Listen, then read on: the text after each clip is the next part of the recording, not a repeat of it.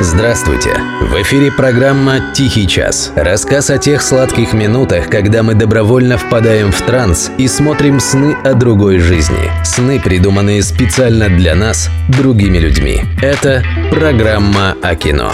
«Тихий час». Автор и ведущий Денис Иконников. Спецвыпуск в честь Дня пионерии. А можно немножко похвастаться? Когда я учился в школе, летом я ездил отдыхать в пионерский лагерь. Ну и что, скажут мне товарищи постарше. Все ездили.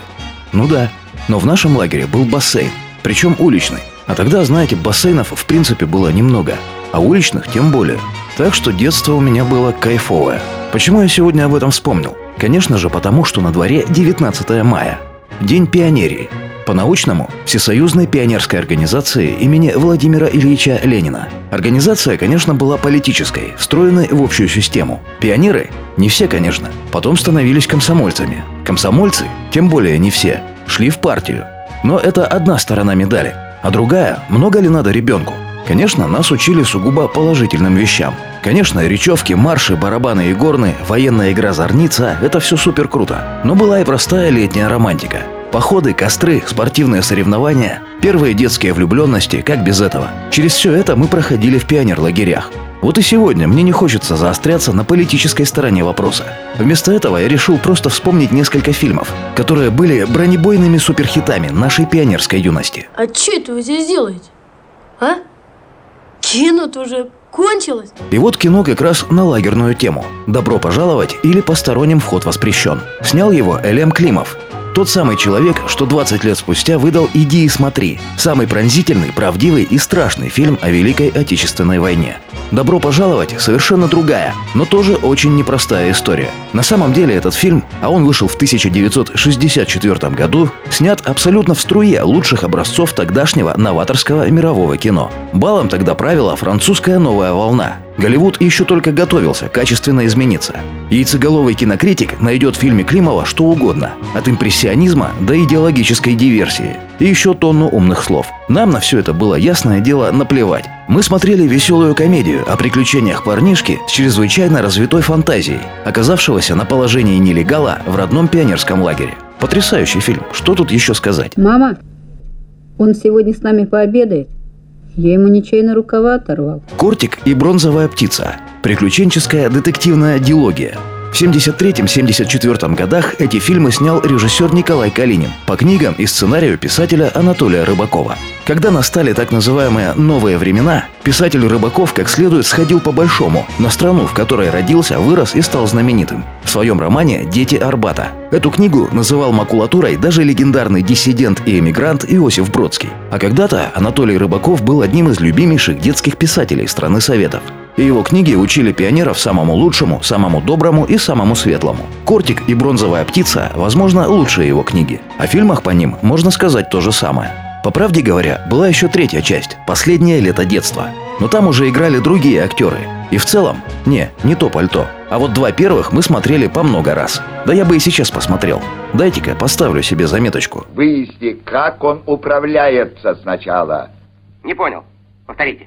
Узнай, где у него кнопка! На днях мой друг прислал фотографии с фестиваля вкусных напитков «Крепкий мир» в Москве, где он участвовал со своим стендом. Я посмотрел на фоточки со стенда и на одной из них затормозился. Стоп, стоп, стоп, знакомое лицо. Блин, да это ж брат Тарсуев. Только я не понял, какой из двоих. Конечно, я веду речь о фильме «Приключения электроника». В нем Володя и Юра Тарсуевы сыграли пионера Сыроежкина и робота-электроника, абсолютно идентичных внешне, но очень разных внутри. Понятно. Один робот, положительный и правильный до оскомины, поэтому скучный, но зато у него были суперспособности.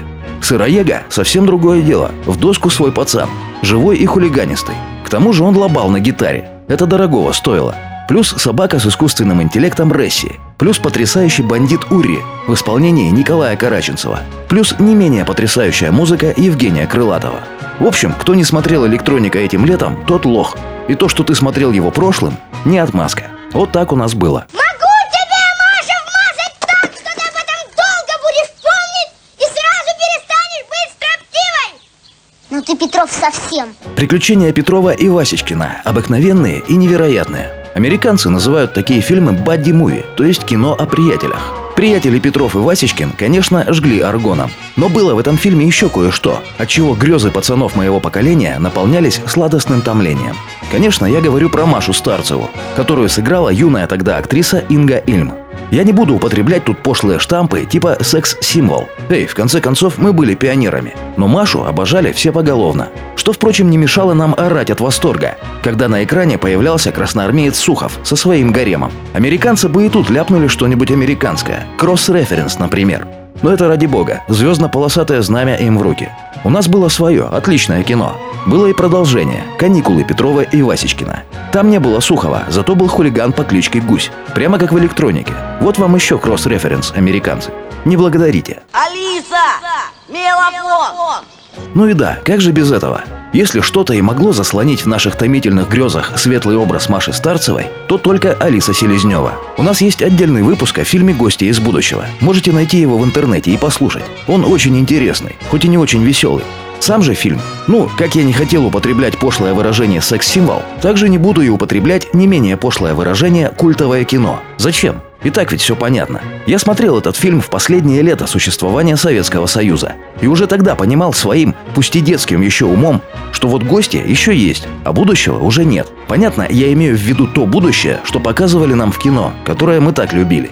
Ну что ж, все имеет свой конец, свое начало, как поет известный Барт. А пионеры на самом деле будут всегда. Ведь это слово означает не что иное, как первопроходцы. Первое во всем.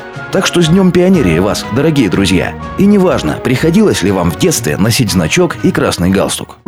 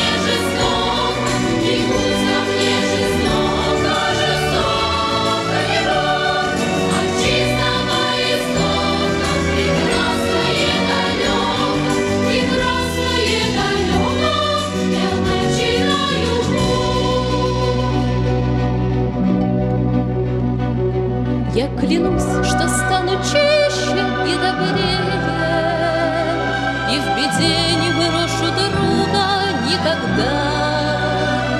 Слышу голос и спешу на зов скорее,